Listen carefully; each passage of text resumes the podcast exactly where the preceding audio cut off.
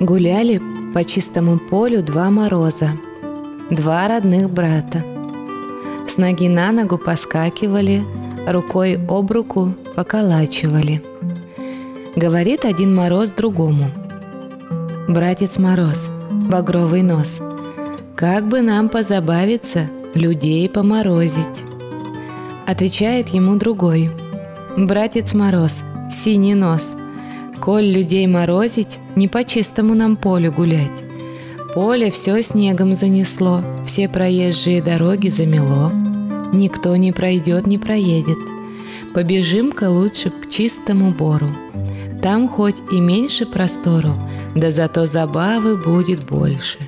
Все нет-нет, да кто-нибудь и встретится по дороге. Сказано, сделано. Побежали два мороза, два родных брата в чистый бор. Бегут, дорогой тешатся, с ноги на ногу попрыгивают, по елкам, по сосенкам пощелкивают. Старый ельник трещит, молодой сосняк поскрипывает. По рыхлому снегу пробегут кора ледяная. Былинка из-под снегу выглядывает, дунут, словно бисером ее всю унижут. Послышали они с одной стороны колокольчик, а с другой бубенчик. Колокольчиком барин едет, с бубенчиком мужичок. Стали морозы судить да и рядить, кому за кем бежать, кому кого морозить. Мороз, синий нос, как был помоложе, говорит. Мне бы лучше за мужичком погнаться. Его скорее дайму, полушубок старый, заплатанный, шапка вся в дырах, на ногах, кроме лаптишек, ничего. Он же никак дрова рубить едет. А уж ты, братец, как посильнее меня, за барином беги. Видишь, на нем шубка медвежья, шапка лисья, сапоги волчьи. Где уж мне с ним, не совладаю. Мороз багровый нос только посмеивается. «Молод еще ты», — говорит братец. «Ну да уж быть по-твоему. Беги за мужичком, а я побегу за барином. Как сойдемся под вечер, узнаем, кому была легка работа, кому тяжела.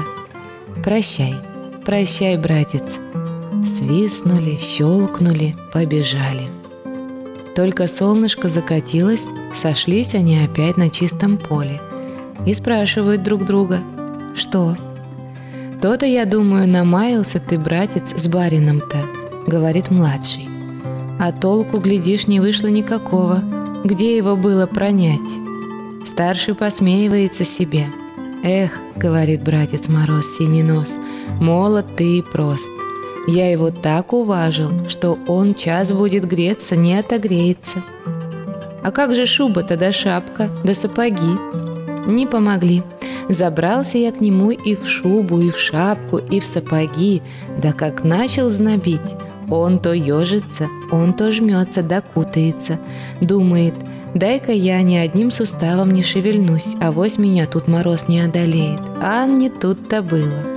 Мне-то это и с руки – как принялся я за него, чуть живого в городе из повозки выпустил.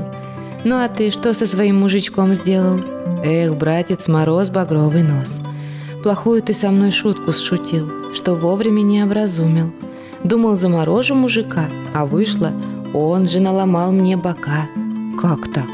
Да вот как. Ехал он, сам ты видел дрова рубить. Дорогой начал было я его пронимать.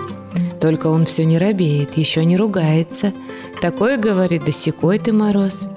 Совсем даже обидно стало. Принялся я его еще пуще щипать да колоть.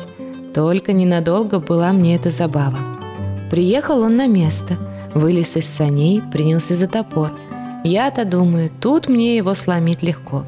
Забрался к нему под полушубок, давай его язвить. А он-то топором машет, только щепки кругом летят. Стал даже пот его прошибать. Вижу, плохо, не усидеть мне под полушубком. Под конец даже пар от него провалил. Я прочь поскорее. Думаю, как быть, а мужик все работает да работает. Чем бы зябнуть, ему все жарко. Гляжу, скидывает себя он полушубок. Обрадовался я. Погоди же, говорю, вот я тебе покажу себя. Полушубок весь мокреханик. Я в него забрался, заморозил так, что он стал лубок лубком. Надевай-ка теперь, попробуй. Как покончил мужик свое дело, да подошел полушубку, у меня и сердце взыграло. То-то потешусь. Посмотрел мужик и принялся меня ругать. Все слова перебрал, что нет их хуже. Ругайся, думаю я себе, ругайся, а меня все не выживешь. Так он бранью не удовольствовался. Выбрал полено, подлиннее, да посочковатее, да как примется по полушубку бить. По полушубку бьет, а меня все ругает. Мне бы бежать поскорее, да уж больно я в шерсти-то завяз. Выбраться не могу. А он-то колотит, он-то колотит, на силу я ушел. Думал, костей не соберу. До сих пор бока ноют. Закаялся я мужиков морозить. То-то.